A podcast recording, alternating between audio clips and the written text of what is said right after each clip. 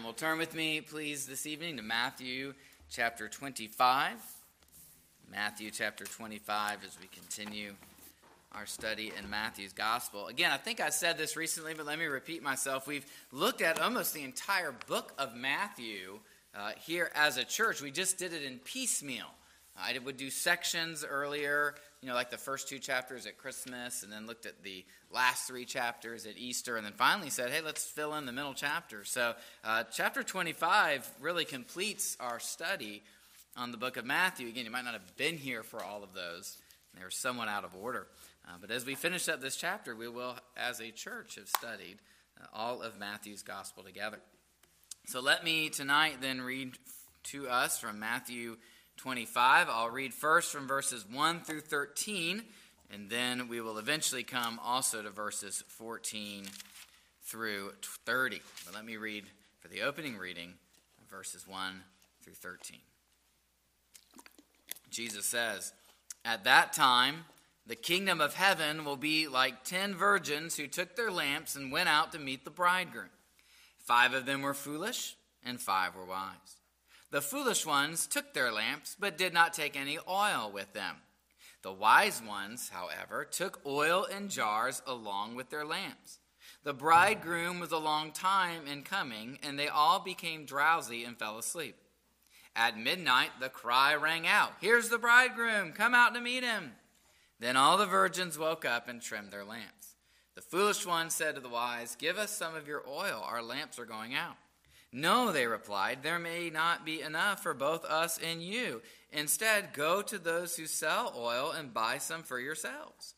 But while they were on their way to buy the oil, the bridegroom arrived. The virgins who were ready went in with him to the wedding banquet, and the door was shut. Later, the others also came. Lord, Lord, they said, open the door for us. But he replied, Truly, I tell you, I don't know you. Therefore, keep watch because you do not know the day or the hour. Amen for God's word, and let me pray for us. Father in heaven, thank you for the words of the Lord Jesus. We long to hear his voice. He is the revelation of God.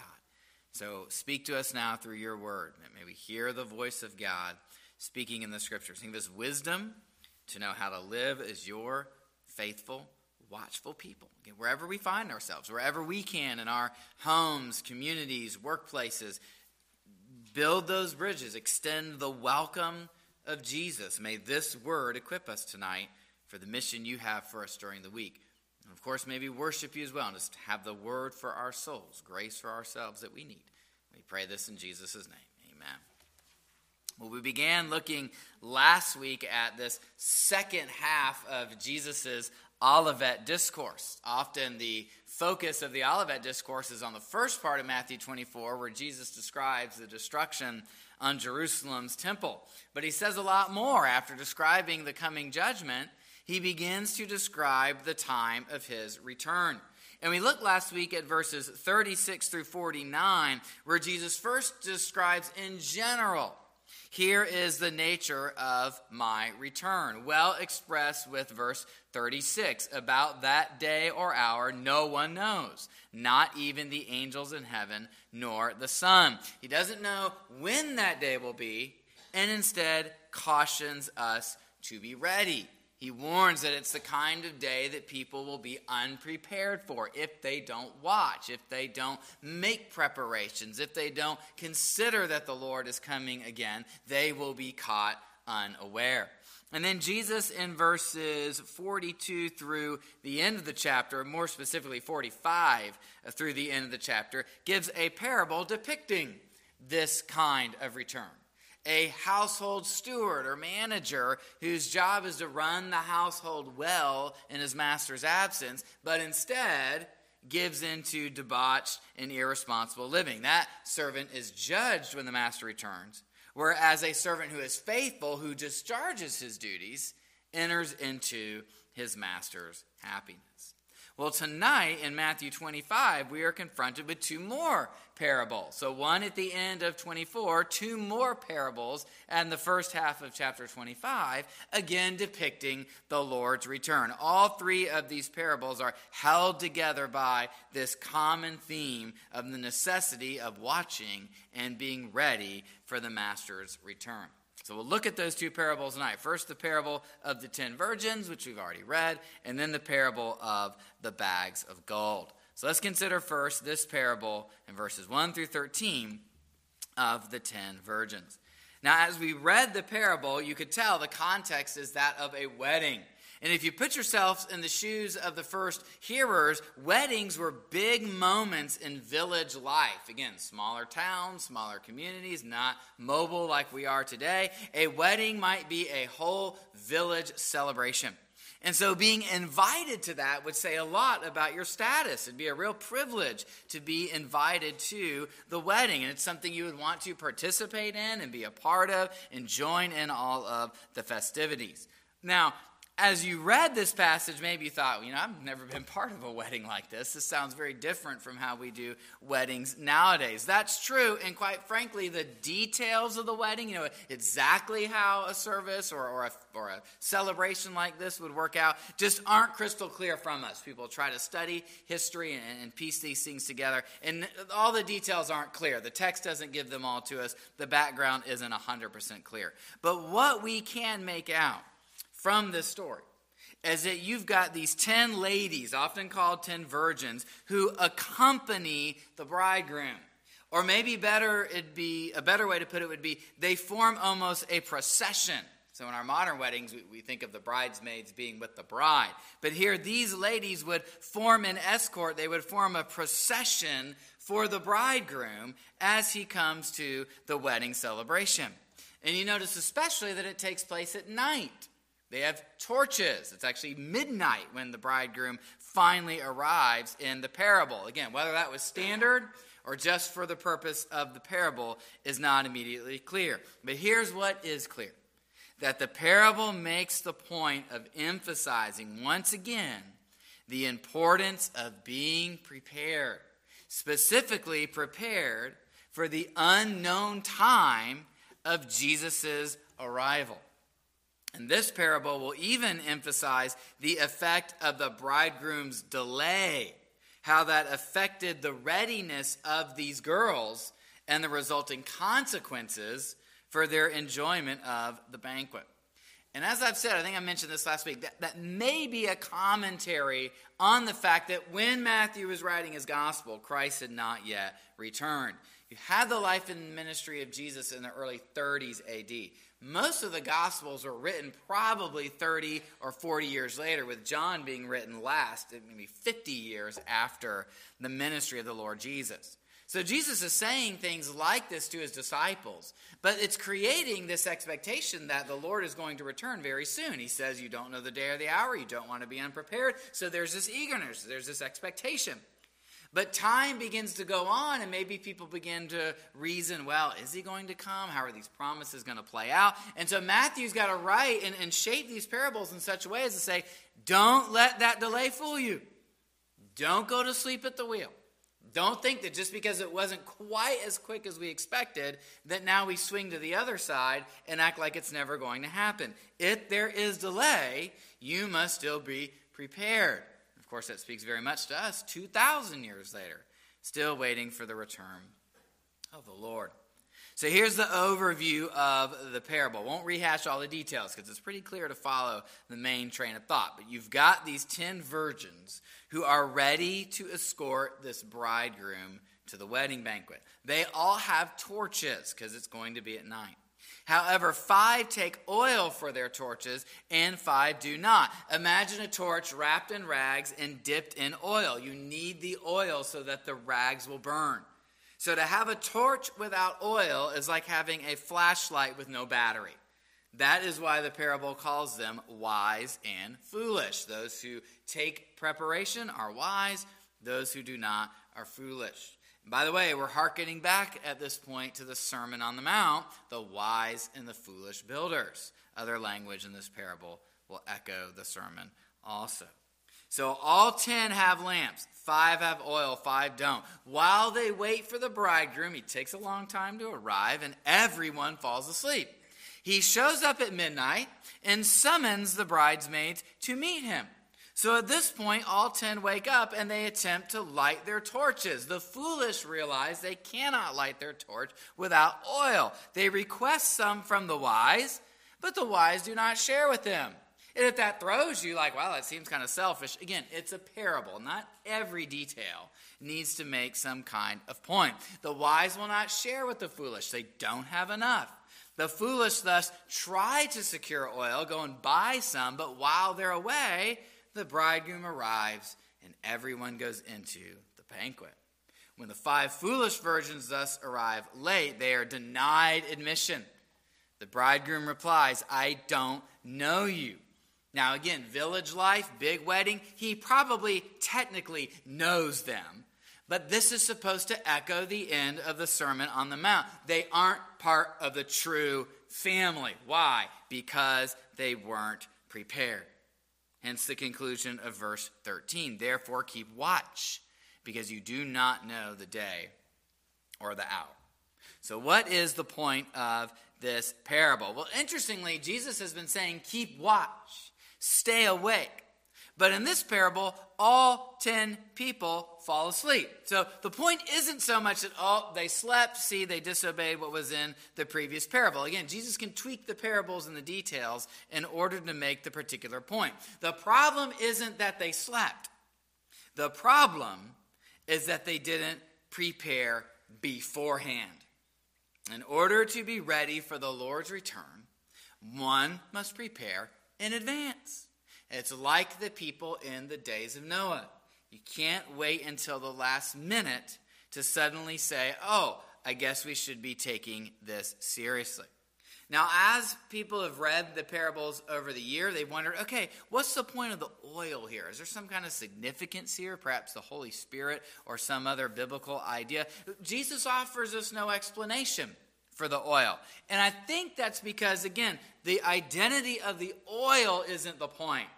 It isn't what they got, it's the fact that they either were or weren't prepared. Whatever that oil may symbolize, Jesus' point is you better get it in advance. And so one commentator writes readiness, whatever form it takes, is not something that can be achieved by a last minute adjustment. If you prepare in advance, then you can sleep securely. So again, Jesus is telling us, keep watch. Again, these particular people actually slept. But the point of Jesus saying, keep awake, is his way of saying, be prepared. So, what then is the application of this parable? Obviously, the big idea is to make preparation for the Lord's return, to, to be on right terms with Him by faith, to be submitting all of life to Him.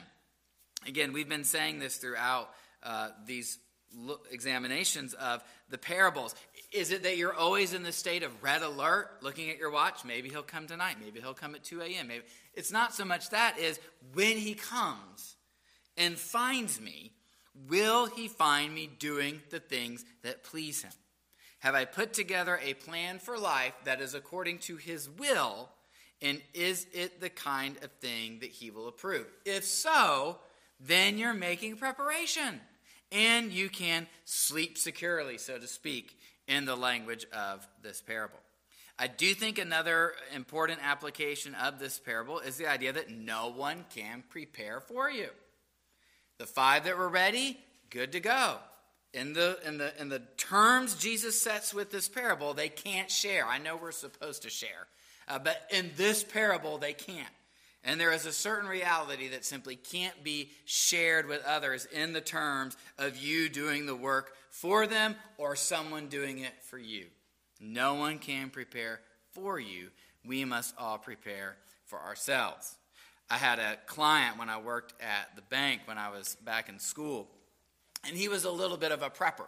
And he would tell me some of the things he had accumulated uh, should the time ever come where uh, the doomsday scenario played out and he needed all those things. Now, he would explain it to me, and, and I didn't buy it. I didn't feel compelled to prepare as he did. But one time I asked him, I said, You know, Rob, you and I get along. We've got a pretty good relationship here. Should things go south, can I just come stay with you? He's like, Oh, absolutely. So in my mind was, I don't have to prepare. I just need to be nice to the guy who does, just in case I'm wrong. In this instance, that doesn't work. You can't just say, Well, I'm on good terms with someone else who's prepared, so should things go that way, I'm good to go. Got to prepare for yourself. That is the point of Jesus' teaching here. Now, let me read the next section of verses, and let's look tonight at this third parable, the bags of gold. Listen as I read, beginning at verse 14. Again, it will be like a man going on a journey who called his servants and entrusted his wealth to them. To one he gave five bags of gold, to another two bags, and to another one bag, each according to his ability. Then he went on his journey. The man who had received five bags of gold went at once and put his money to work and gained five bags more. So also the one with two bags of gold gained two more.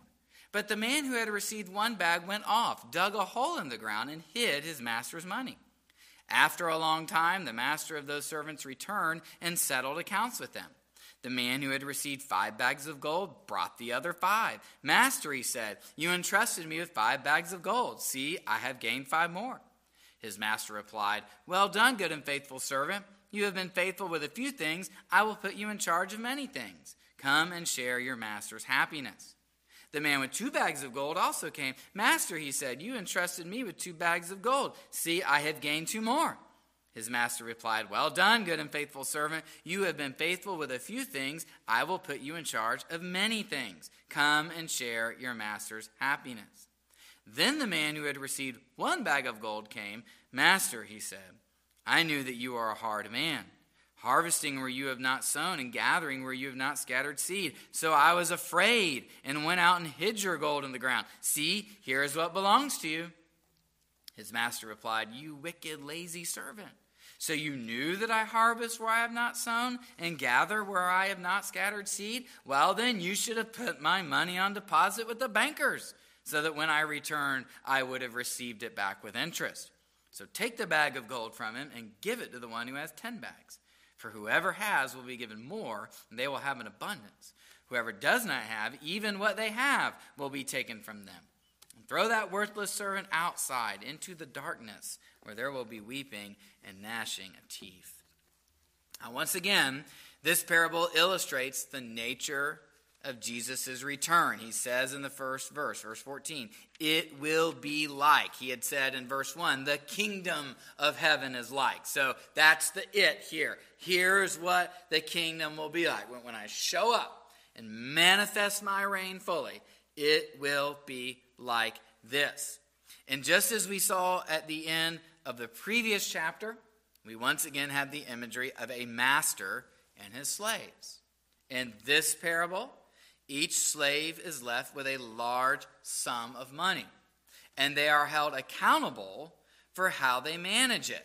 Now, interestingly, no instructions are given when the money is entrusted. Now, maybe that's just to keep the parable brief and, and to omit unnecessary details. Obviously, when the master returns, they have a sense of what they were supposed to do. But the, at first, we see each slave being entrusted with a large sum of money. Now, just how much money? Well, one, as the NIV translates it, these are bags of gold. One bag of gold equals what a laborer might hope to earn in half a lifetime. So, one bag, half a lifetime's wages for an ordinary laborer. Can you imagine receiving five? That's a lot of working capital to be entrusted to you. Maybe, I don't, I don't, I don't want to over spiritualize the details. Maybe it's a way of saying, look how much God has entrusted with you. Look how generous He has been that we should be uh, faithful with. But let's ask this question What does the money represent? Now, again, the NIV renders it bags of gold. Do you remember the old King James rendering? Talents. And unfortunately, in English, The word talent, when referring to money, as the Greek word does, uh, also in English refers to what? Gifts and abilities. And so some have preached this as all right, you know, you've got these different gifts and abilities that God has given you. You better be faithful with them. I don't think that's the main point of the parable. The only reason we think it's that way is because of the overlap in English words.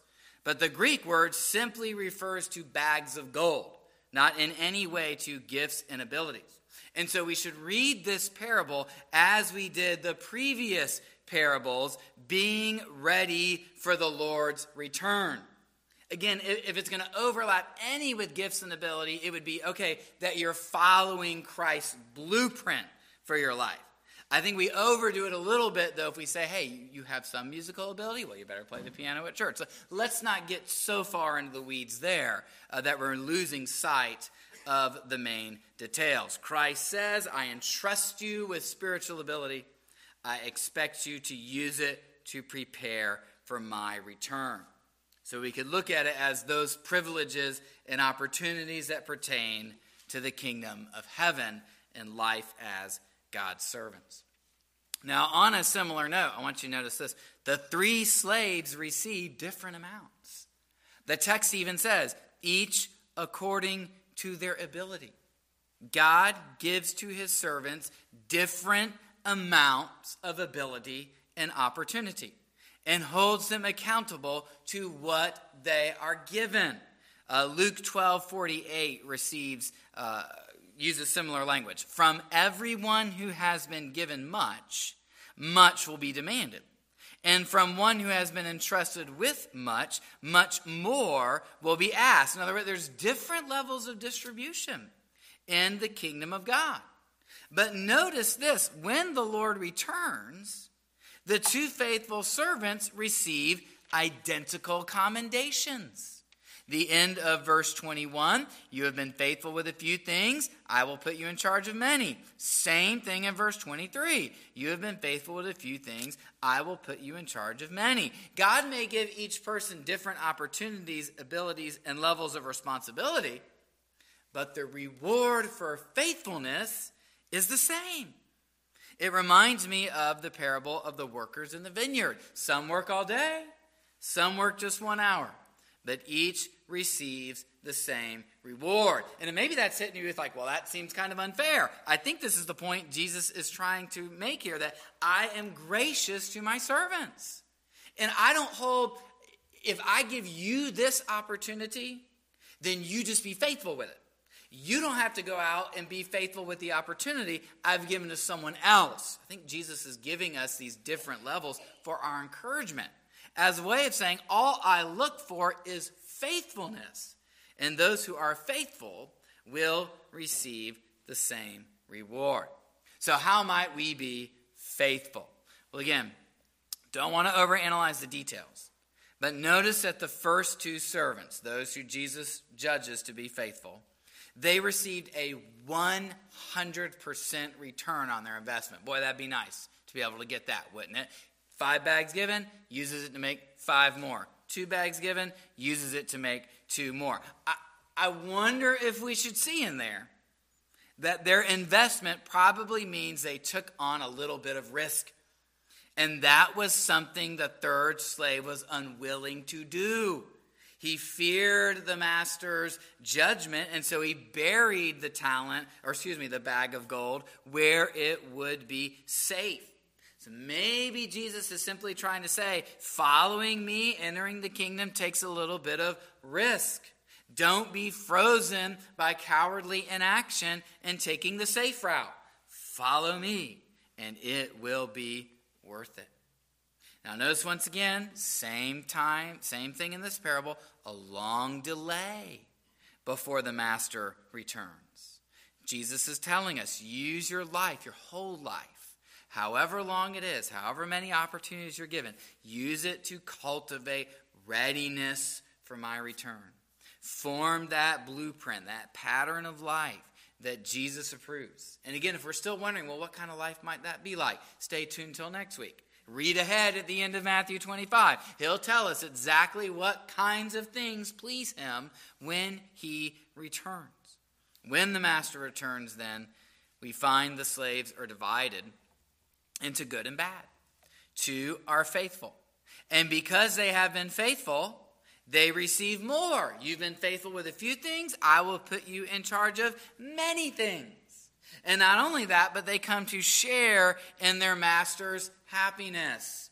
I don't want to read too much into the parable, but maybe we should imagine the eternal state not as a place of just indolent pleasure. Oh, hey, work is done. Don't have to do anything anymore. But maybe active cooperation with God in his purposes as well as enjoying his favor. I mean, Adam and Eve were to be good stewards of the Garden of Eden, to work it, to tend it. Maybe in the eternal state, we can actually do some work that doesn't have all the frustrations of this life.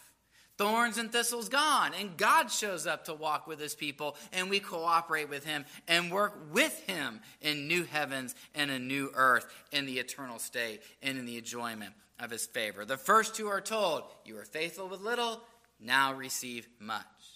Now, interestingly, the third slave, he didn't lose any money. Everything he got, he gave back.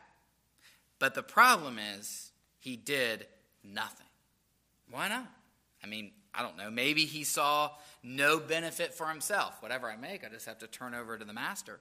Whatever his reason is, he condemns himself when he gives his excuse by saying, Master, I just knew that you were harsh. Well, Jesus uses his own words against him. If you knew that was true, you should have tried all the more to please the master by investing his money. You, you could have at least entrusted it to bankers.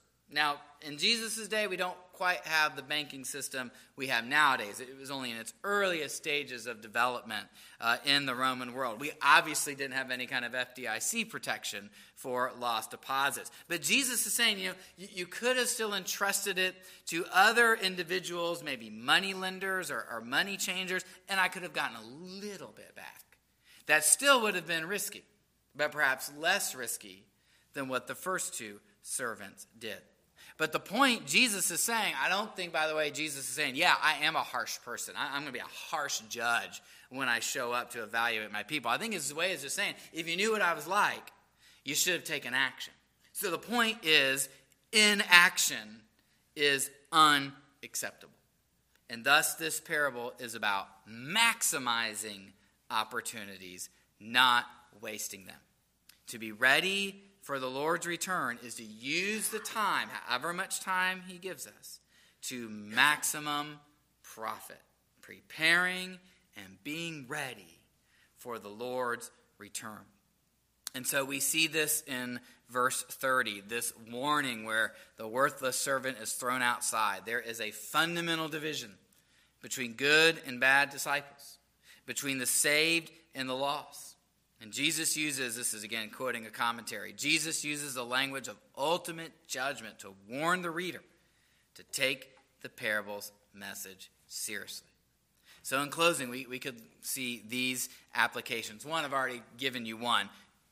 Discern what God has called you to do. We all have different levels of responsibility. Some have more than others, some have less. That's okay. Just discern what God has called you to do. You don't have to live someone else's life. You don't have to do someone else's ministry.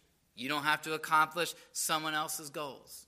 But God's given you a life, and He's given you gifts, and He's given you opportunities. So, whatever He's called you to do, whatever opportunities He's put in front of you, do it. And God will be pleased when we are faithful. A second idea is once again be prepared. Be prepared for the Lord's return. Know that He will hold us accountable. But again, not in an anxious sense, not in a watching the clock sense. Just evaluate your life. Look at your life. Choose a course of life that pleases God. And let's say the course of life that you choose gets interrupted. God, by His providence, comes in, and what you thought you had planned isn't what happens. Then you search for the path that pleases God. Don't let that knock you off the path of following the Lord. Say, all right, that came from you. So how can I use the interruption and the new life that results from it in order to be faithful to God? And I close with this encouragement those who are faithful receive more. God says, I gave you a few things five bags of gold, two and a half uh, lifetimes worth of income. I gave you a few things. I'm going to give you much. Those who are faithful receive more and more from God. That makes it worth it. I don't. There's so much I don't know about the eternal state because I'm still learning from the Bible, and there's a lot it doesn't tell us. But what I do know, based on this parable, is whatever it's going to be like, it will be worth it. So keep going down that path of spiritual preparation. Let's pray to that end. Father in heaven, I do thank you for your mercies before us. I thank for thank you for the opportunities you set before us. I think of your language there in Revelation that you set before the church an open door. Lord, just show us whatever doors you're putting in front of us. Again, I thank you for Brian's presentation this morning. It was encouraging to see him taking that, that missional approach of trying to welcome people because of the gospel and introduce them to the Lord Jesus Christ. And I pray you'd bless him and the strategy that he's pursuing. I pray you'd show us in Roebuck as a church what opportunities are before us. What strategies should we be pursuing? How can we be faithful to you? I pray you'd show it to us as individuals. I pray you'd show it to us as a body. And Lord, as we discern what you're leading us and calling us to do in another year together, Lord, help us to be faithful. Forgive us when we're not. Show us where we can be. Give us zeal by your Spirit. And help us to trust that you'll be kind, you'll be merciful, you'll be gracious when you return, and you'll reward those who are faithful. So thank you for your many mercies, and we pray even now, come quickly. We ask this in Jesus' name. Amen. Let's sing in closing hymn 188. Jesus, I am resting, resting. Hymn 188, first and last. Stand with me, please. Verses 1 and 4.